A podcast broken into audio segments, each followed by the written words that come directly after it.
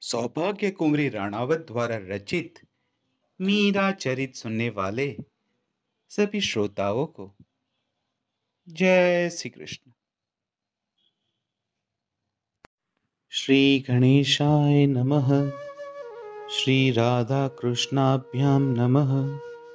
श्री रुक्ष्मिणी वल्लभो विजयते। जय श्री मीरा। जय श्री गिरिधर। सर्वभगवत्नुरागी वैष्णवेभ्यो नमः। आज मैं जिस प्रकरण का पठन करूँगा, उसका शीर्षक है, कृष्ण भक्त संत द्वारा प्रदत्त ठाकुर जी।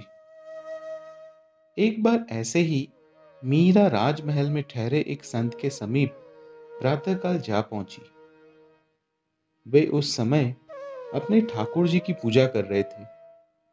मीरा उन्हें प्रणाम करके कुछ दूर बैठकर देखने लगी। महात्मा ने पूजा करके भोग लगाया और मीरा को प्रसाद देते हुए पूछा, क्या नाम है बेटी? मेरा नाम मीरा है, बाबूजी। आप ये सब क्या कर रहे थे? मैं पूजा कर रहा था ठाकुर जी की। यही ठाकुर जी है। हमारे मंदिर में तो ठाकुर जी बहुत बड़े हैं। ये छोटे ठाकुर जी कौन से हैं? मीरा ने कहा। मैं श्री कृष्ण की पूजा करता हूँ। ये मूर्ति भगवान श्री कृष्ण के प्रतीक है। प्रतीक तो छोटा बड़ा कैसा भी बनाया जा सकता है बेटी? क्या यही भगवान है महाराज? अथवा ये भगवान नहीं है? मैं समझी नहीं। बेटी, भगवान तो सर्वत्र है। वे इस मूर्ति में भी है। जो सर्वत्र है, उसको अपनी रुचि के अनुसार कैसा भी प्रतीक बनाकर श्रद्धा अर्पित की जा सकती है। जो सर्वत्र है महाराज, उसकी पूजा भी तो सब कहीं की जा सकती है। केवल किसी प्रतीक विशेष में ही पूजा का आग्रह क्यों हो? संत ने दृष्टि उठाकर मीरा को भली प्रकार देखा। उन्हें आश्चर्य हुआ कि लगभग चार वर्ष आयु की ये बालिका कैसा गूढ़ प्रश्न पूछ रही। मीरा अब भी अपने प्रश्न का उत्तर पाने के लिए उनकी ओर देख रही थी।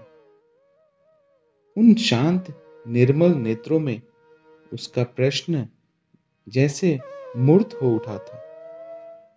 नेत्रों में ऐसी स्पष्ट अभिव्यक्ति उन्होंने कहीं नहीं देखी थी। जिज्ञासा की गरिमा भोलापन कोमलता और रूप सबने मिलकर बालिका को अलौकिक बना दिया है। ऐसा समन्वय कभी देखने में नहीं आया। मैंने कोई गलती की है, महाराज? मीरा ने पूछा। नहीं, बेटी। मैं तो तुम्हारी बुद्धि की सूक्ष्मता पर चकित हुआ। सर्वत्र पूजा का निषेध इसलिए है कि प्रत्येक वस्तु और जीव के साथ हमारा अपना व्यवहार रहता है। उन सबके साथ पूर्ण सम्मान का व्यवहार सदा नहीं कर सकते। जैसे आज किसी वृक्ष की हमने पूजा की। कुल मिलाकर उसकी लकड़ी की आवश्यकता होने पर उसे काटना होगा। आज किसी पशु की पूजा की तो कल कदाचित उसे डांटना पड़े। इससे भाव में उपेक्षा आएगी। पूजा किसी की भी करें, एक की ही करनी चाहिए, जिससे इष्ट के प्रति दृढ़ भाव और सम्मान बना रहे। आगे जाकर धारणा, ध्यान दृढ़ होने पर कोई बाधा नहीं रहती। सर्वत्र भगवान ही है, ऐसा अनुभव होने लगता है। आरंभ तो प्रतीक से ही करना पड़ता है। यदि यह मूर्ति आप मुझे बख्श दे तो मैं भी इनकी पूजा किया करूँगी। नहीं बेटा, अपने भगवान किसी को नहीं देने चाहिए। वे हमारी साधना के साध्य हैं। मीरा की आँखें भर आई। निराशा से निश्वास छोड़कर उसने ठाकुर जी की ओर देखा और मन ही मन कहा, यदि तुम स्वयं ही न आ जाओ तो मैं तुम्हें कहाँ से पाऊँ? कौन लाकर देगा मुझे तुम्हारा प्रतीक? मैं बालिका हूँ। मेरी बात कौन सुनेगा? कौन मानेगा? मेरी शक्ति कितनी? बाबू साह को छोड़कर और किसी के पास तो मेरे लिए समय ही नहीं है। तुम न आओ तो मैं क्या कर सकूँगी? उसकी बड़ी बड़ी आँसू भरी आँखें छलक पड़ी। वह मुँह फेरकर अंतपुर की ओर चल दी। दूसरे दिन पुनः प्रातःकाल वह उस संत के निवास स्थान पर जा पहुँची।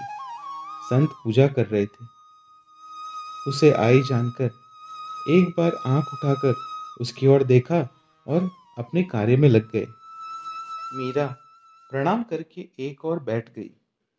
पूजा होने पर उसने कल की बात ही आरती ले, धरती पर सिर टेककर भक्त और भगवान दोनों को प्रणाम किया।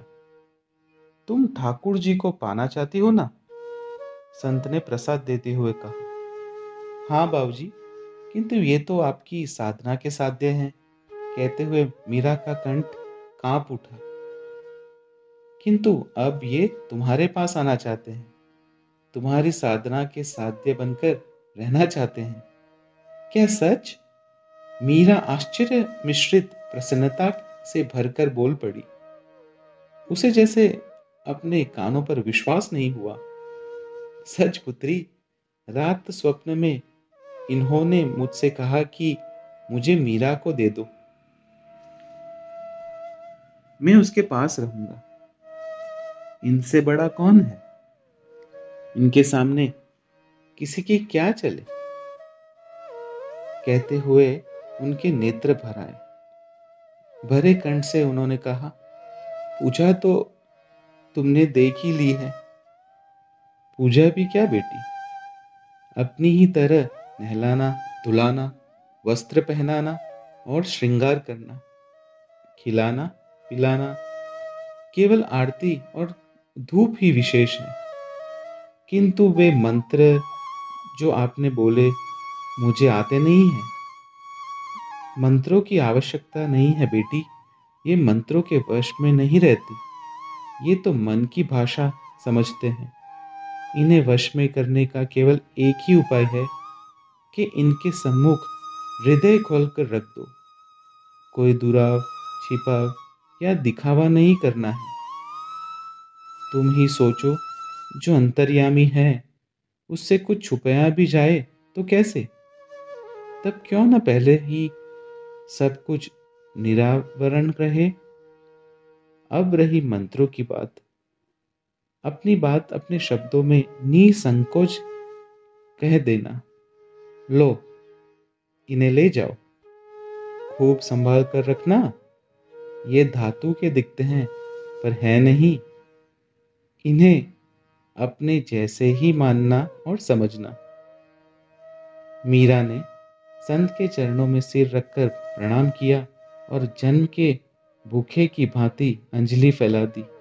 संत ने उसकी अंजलि में प्रसाद की भांति ठाकुर जी को रख दिया और सिर पर हाथ रखकर गदगद कंठ से आशीर्वाद दिया।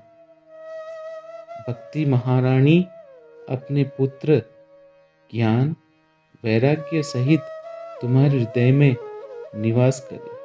प्रभु, सदा तुम्हारे सानुकूल रहे।